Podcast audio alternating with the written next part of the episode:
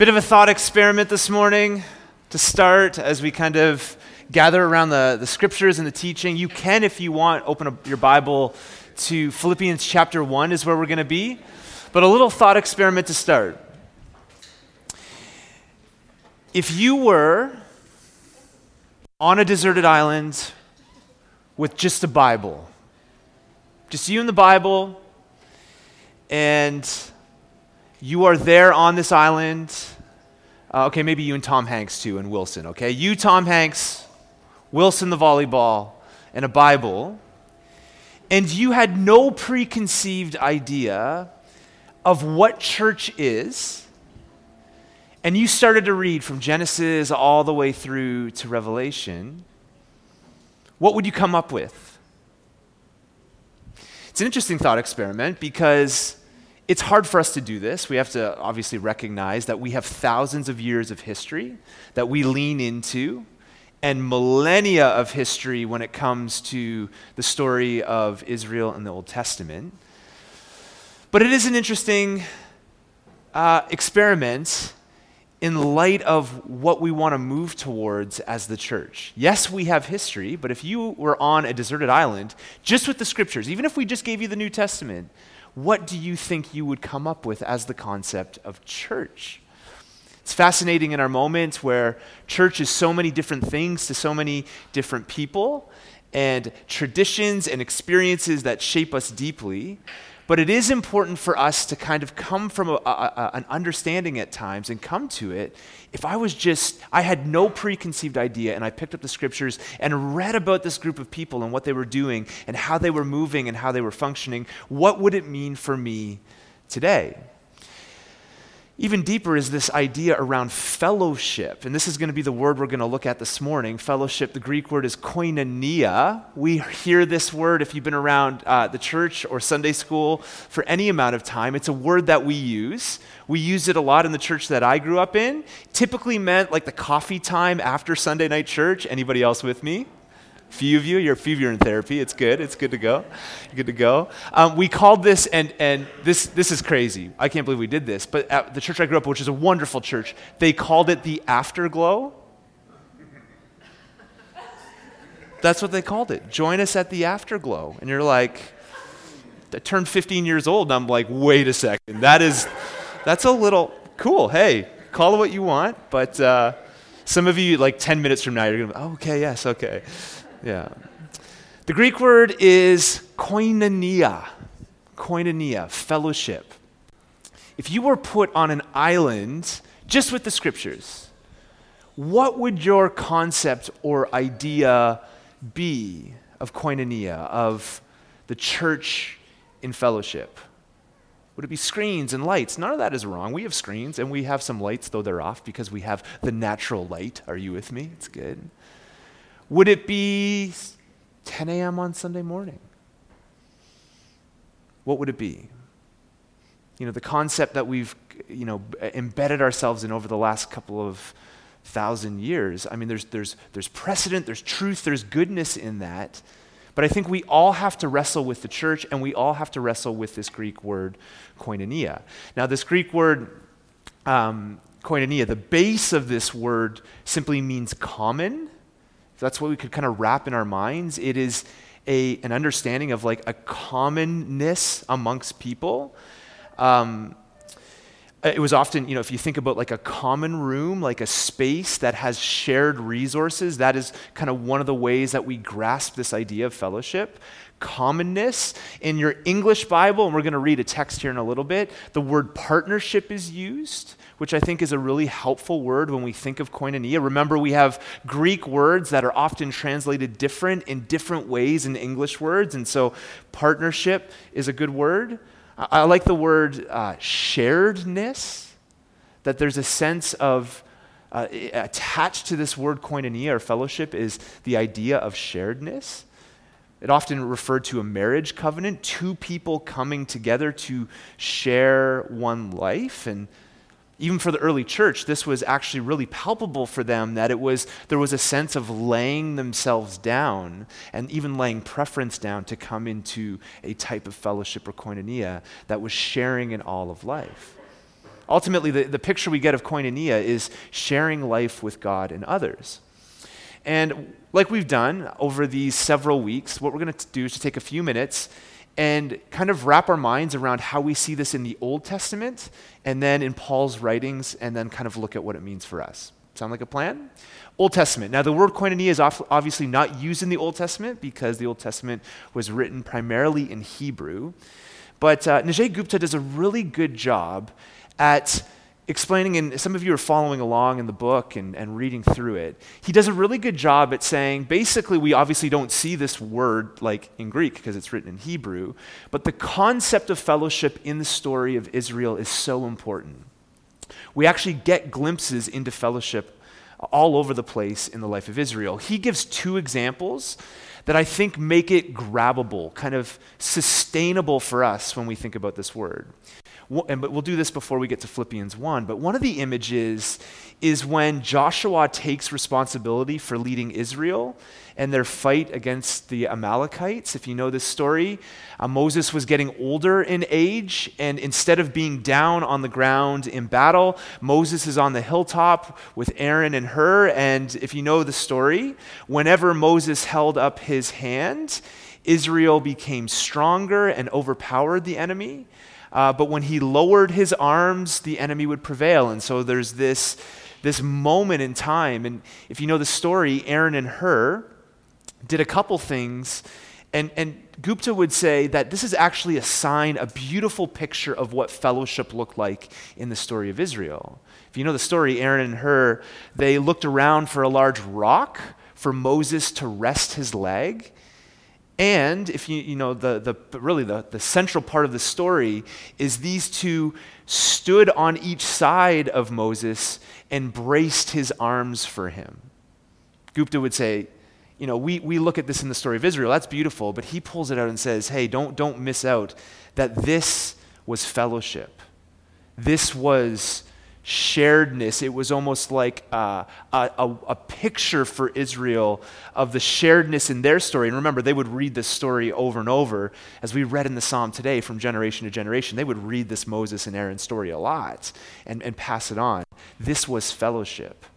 Moses was not alone, there was a togetherness, a sharedness in that story image two Gupta would give is a little later on in the story, if you know, it progresses, and Israel, which, if we're honest, is a bit of a gong show at times. They have all these beautiful things spoken over them, and this call to be love and light in the world, and at times they fail, but they get into this place where God gives them manna from heaven, this, uh, this almost bread like kind of sustenance and food for them day in and day out. And if you know the Hebrew kind of translation of manna, it's kind of the Hebrew, Hebrew translation is what is this? What, what, what is this stuff? Nobody really knew what this was. It was just provision from God and this special, bread from heaven. And if you know that in that story, one of the things God said is, you don't, uh, you don't hoard, right? I'm going to provide this manna but you don't hoard this. You take just as much as you need, and I will provide the next day. And then on the weekend, obviously, they uh, got double for the Sabbath. But this picture of like, there's, there's tons here.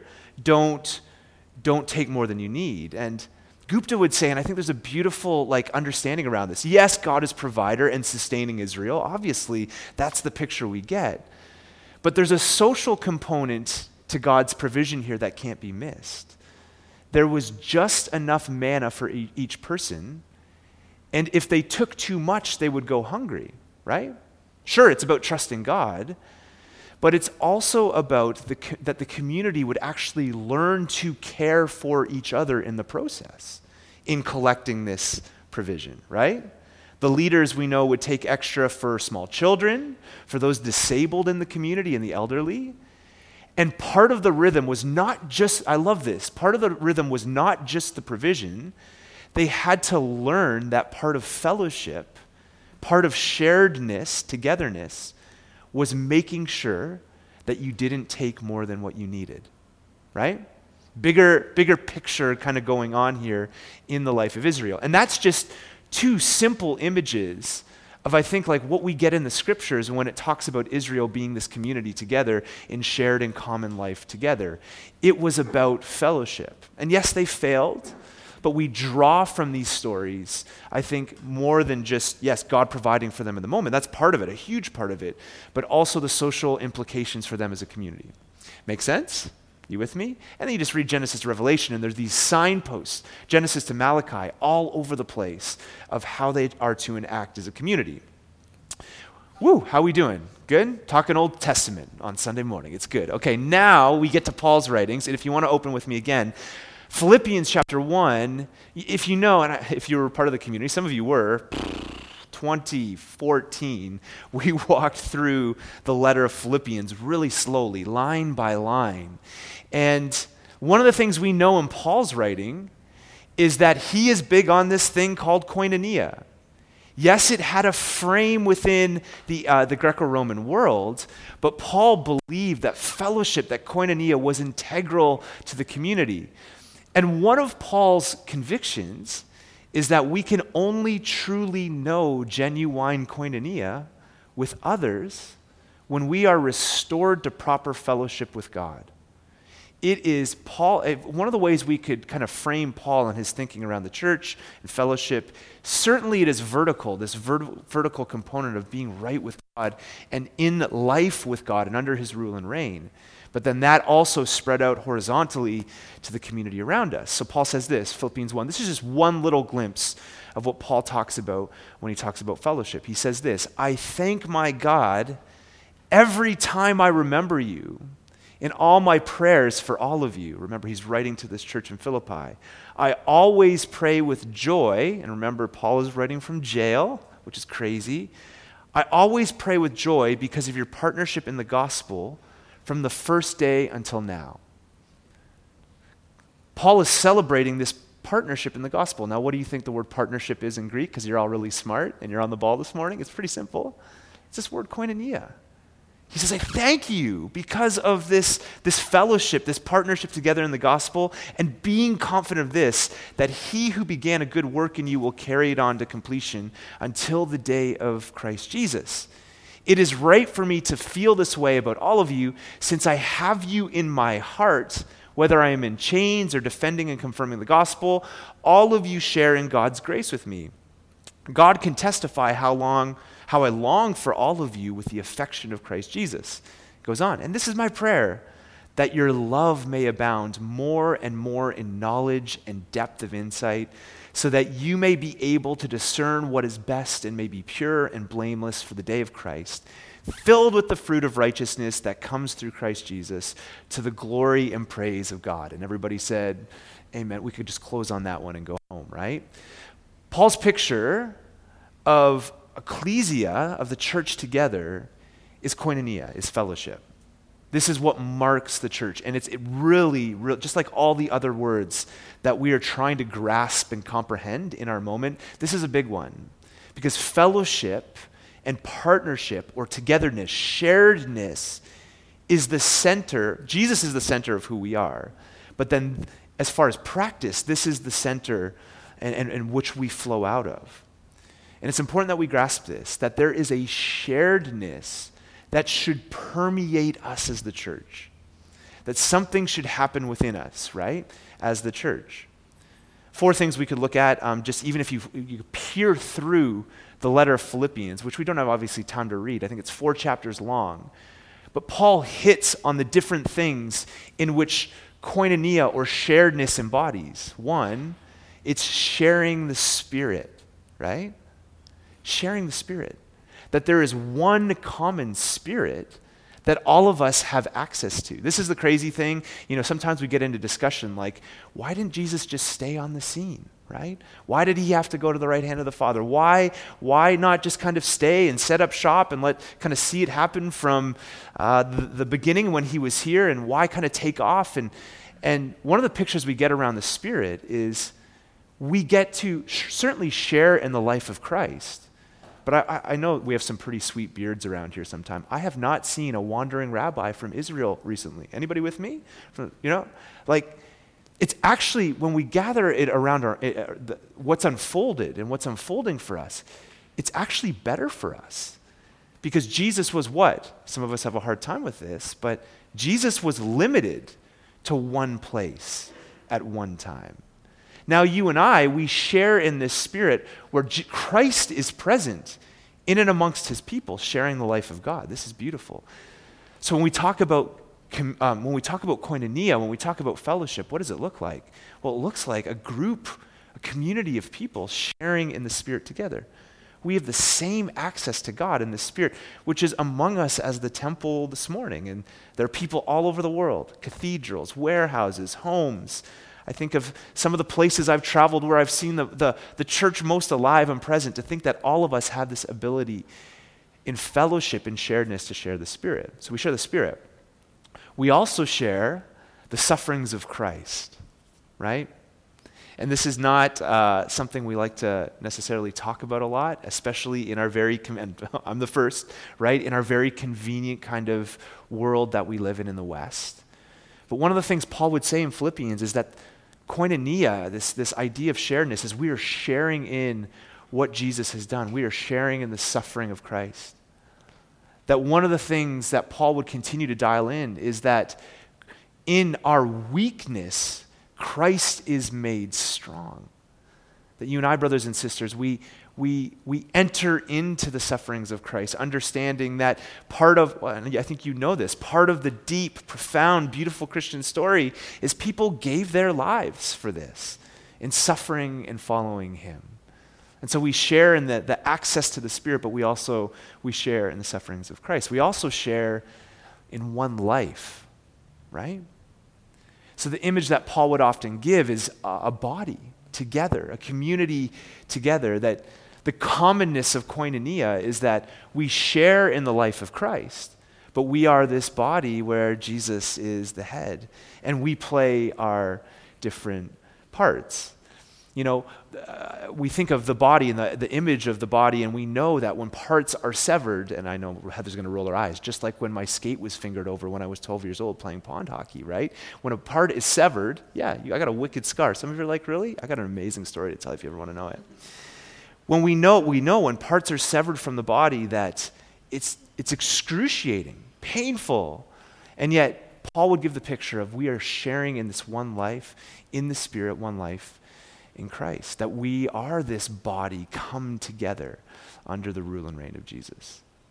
And koinonia ultimately means that we share in this mission, right? So I don't know about you, but even in our city, I'm going to be a little judgmental here, and I shouldn't be, but I got the mic, so it's all good. I'm not really being that judgmental, but if you look at a lot of a lot of things in our own city around evangelism, it's kind of doing it on its own, right? We need a, we need a parachurch. We need some para people to kind of go out and, and, and evangelize and do their thing and kind of be the evangelists. What's fascinating is you pick up in the scriptures, and I think Paul would grab a hold of this. One of the things that we all share in is the mission of God, is bringing to bear not just the good news of Jesus, but an embodied community. Think of 1 Thessalonians. Paul says, Listen, I'm thankful for the gospel, but I'm also thankful for the life that we, you and I, get to live together. We share one life, but we share the mission together. You are not on your own, brothers and sisters. That should be like a pressure valve of just releasing the pressure sometimes that we feel to kind of take the weight of the world on ourselves and know that all of us in this room, koinonia is about all of us together embodying the mission of God. We should be thankful for this, that we don't have to own it all on our own. You with me? We do this together. And so the picture we get, Paul over and over, koinonia, shared life. Koinonia, this commonness, this sharedness together. And, um, you know, one theologian, especially more recently, has really drilled down on this idea that the best metaphor for the church, and he would actually say it's not even really a metaphor, it's reality, that the, the reality for the church is family, right? That actually in the New Testament, when we read about the New Testament, the church actually became a surrogate family for people. And this, this was especially because when people would come into the way of Jesus in the Roman Empire, amen. We got. We got pads coming on. It's great. Let's see if we can turn those off. Maybe that's a sign, you know? It's like the Emmys are like playing the music to get me to be. Have I been that long? I don't. I'm like running 12, 13 minutes here, I think. Am I not? I'm, about, I'm watching the time. Lord, okay. Church is not just a met, or family is not just a metaphor, it is a reality. And in the first century, you were giving up, obviously, in the empire, which was the worship of the emperor. You were giving up your life, and a lot of times that was deeply connected to your family. Now, some of you may have experienced this coming to Jesus, where you gave up a life. Your, par- or your parents or your family, that world thinks you're crazy for doing what you're doing. But there was different layers in the first century, and really the church had to become this, this surrogate family in, in, in that time for, for fellowship, for koinonia. Um, and this obviously grinds at our cultural moment. That's crazy for some of us to think, and I get it. You know, as we live in an age of what Charles Taylor would call an age of authenticity or the age of autonomy, I get it. And quite honestly, as a uh, as a, more of an introvert, I understand the propensity to kind of move towards what's easy and comfortable. Trust me, guys, there are times where there are moments where sometimes I think it would be just amazing to go to a really big church and slide in at, and it's not about size, but it would be sometimes nice just to go and slide in at 10 a.m., slide out at 11 a.m., and kind of live my life. I feel that, and I'm up, you're like, dude, are you a pastor? I'm just coming. This is free therapy for me, okay? I feel that pull at times, right? And there's always the tension between what is true and right and what we feel. In the age of autonomy or authenticity, we feel this pull. Um, and everything, you know, I even find this as an introvert, everything is designed for me to be an individual. And then you get to the type of layers of what Paul is talking about, and we have to wrestle with this, right? Our identity, so you're on that, you're on that kind of island with Wilson and Tom Hanks, and you start reading and you start seeing that the identity of God's people is always a shared people together a koinonia type of people, a common type of people. You know, around family, Joseph Hellerman, he would go further and he'd say that when a church was a family in the first century, here's a few things he, in his research around what family looked like in the Greco Roman world, what he would say about church's family in the New Testament. He would say this In the New Testament world, the group always took priority over the individual. And so some of you know this, especially from maybe Eastern, if you have more Eastern cultural background, you know that the group always takes priority over the individual. And again, I feel the pull. Even with Christmas coming, sometimes I'm like just thinking about my individual self, right? Um, it's fascinating to if you just look at the, the way the world is shaped and how deeply important family was and priority over the group. Two, he'd say, in the New Testament world, a, pers- a person's most important group was their blood family. And so there, there was dynamic here in the early church, right, around koinonia because deeply entangled. And this is good, right? Like we promote strong, healthy families together, obviously. But in the New Testament world, it was so deep and tied together. But three, Heller, uh, uh, Hellerman would say, he'd say, in the New Testament world, the closest family bond was not the bond of marriage, it was actually the bond between siblings. That the closest bond was not marriage, it was between siblings. Now, interesting then when you pick up and you read Paul's writings, what kind of language is he using all the time? Brothers and sisters. The language of brothers and sisters. Hellerman would go on and say the Christian communities established by Peter, Paul, and others in the Roman Empire were strong group surrogate family units in which the good of the group took priority over the desires and aspiration of individual matters. And so you're wonderful, by the way. I love you. But, you know, it's interesting over the last 13 years or more, I've been in full time ministry, you know, 20 years. I often would have people come up and say, I want to grow, right? There's this epiphany. I want to grow. I understand I'm a disciple. I want to grow in Jesus. Uh, Hellerman would say spiritual formation occurs primarily in the context of community. People who remain connected with their brothers and sisters in the local church almost invariably grow in self understanding and they mature in their ability to relate in healthy ways to God and to their fellow human beings. Koinonia, right? Fellowship.